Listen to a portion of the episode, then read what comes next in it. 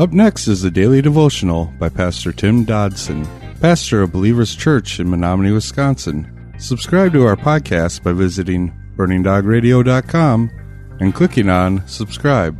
Thanks for listening to Burning Dog Radio. The Gospel of Luke, chapter 11. Verse 14, we read, He was casting out a demon, and it was mute. And when the demon had gone out, the mute man spoke, and the multitudes marveled. But some of them said, He casts out demons by Beelzebub, the prince of the demons. Others, testing him, sought from him a sign from heaven.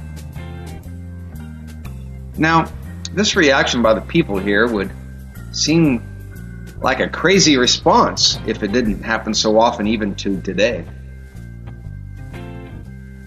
Here we see Jesus casting out a demon from this man, and now the man is new. Some of the people that were there, they marveled at the miraculous work of Christ, but others, well, there was no pleasing them. In fact, they were quick to attribute this power manifest to Satan. Today, the world looks at these powerful manifestations of God's power, and they so often call them cults and fanatics. However, Christ saw that coming. In fact, he reminds us that when such things happen to us, we should remember that, well, it happened to him first. John 15, 18 says, If the world hates you, you know that it hated me before it hated you. You see, the bottom line is that our fruit speaks the truth as to who we are. What comes out of our lives and out of our ministries is the fact of the matter, no matter what anybody says. Verse 17, but he, knowing their thoughts, said to them, Every kingdom divided against itself is brought to desolation. A house divided against itself falls. As a church, as a body of Christ, we can gather a lot from this verse. For God calls for unity within a church, a home, a marriage, even an, individual. Unity is a big thing to God. Now, it's not that we're going to agree on every issue, but unity is uh, isn't contingent on absolute agreement. But the fall of a church that is divided is as certain as the kingdom which Jesus uses as an example here. Verse 18 If Satan also is divided against himself, how will his kingdom stand? For you say that I cast out demons by Beelzebub. But if I cast out demons by Beelzebub, by whom do your children cast them out? Therefore they will be your judges. But if I cast, but if by God's finger casts out demons, then God's kingdom has come to you. When the strong man, fully armed, guards his own dwelling, his goods are safe. But when someone stronger attacks him and overcomes him, he takes from him his whole armor in which he trusted and divides his plunder. Now, there were, and I guess they uh, still are, always those who find fault with Jesus and his servants no matter what they do. There is simply no pleasing some people, for they're not looking for Christ and they're not looking for his power to be manifested in their lives. Thus, they seek any reason to convince themselves that Jesus is not worthy of commitment and not worthy of devotion. And then there are others who are simply envious and spiteful. I mean, they go out and look for the worst because they want to see the worst. It's the age old story of, I put you down in order to lift myself up. It's an ego thing. Man has always done terrible things to each other in order to justify one's personal actions.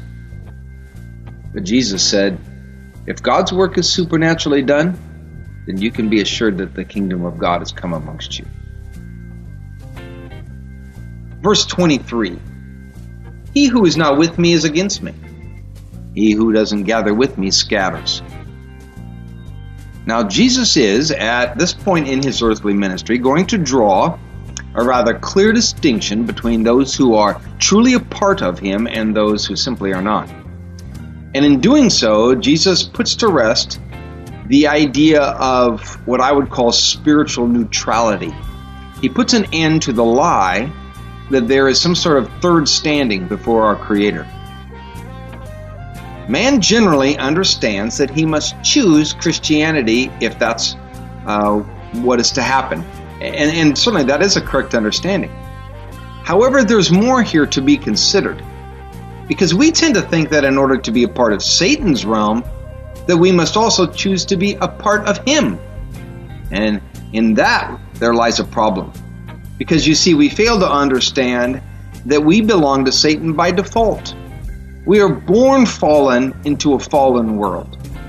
We are natural sinners and eternally lost unless we're born again. Now, this distinction goes perhaps even deeper than we realize, for our Lord's words here not only separate the lost from the found, but it also does the same for those who believe themselves to be part of the flock, but are in truth still lost. Sadly, these folks are lost in a delusion of righteous standing when in fact their lives manifest something very different. Note the precise text of the Lord's words here. He says, If you are not with him, you are against him. So I got to ask you, are you with him today?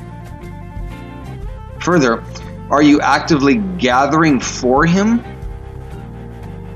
Because according to this verse, if you're not, you are in truth scattering. So are you, again, with him?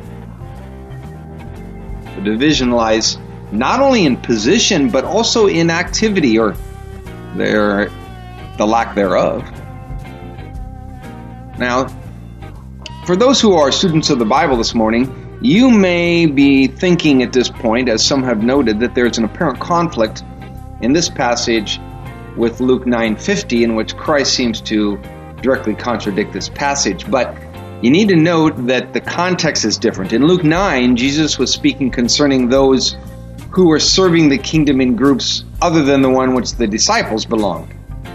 This passage speaks of those who are not watching, not laboring, and not serving the kingdom at all, believing that such a position is actually acceptable to their Redeemer.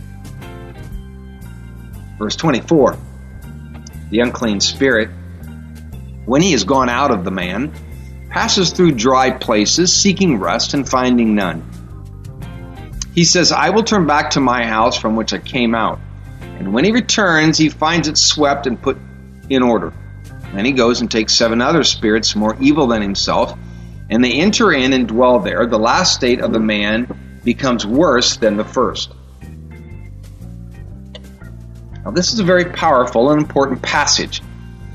And in this is more than just some sort of spiritual analogy, because in fact, this is a stark reality for so very many people. It is indeed easy to recognize, well, that our house is dirty, our spiritual house is dirty, and that we need to religiously clean up, if you will. So we sweep and we dust, and from all outward appearances, things look so much better. We need to realize and understand clearly that it is Jesus who must do that cleaning, not you. That was our daily devotions by Pastor Tim Dodson. For more information about Tim Dodson and Believers Church, visit jfbelievers.com.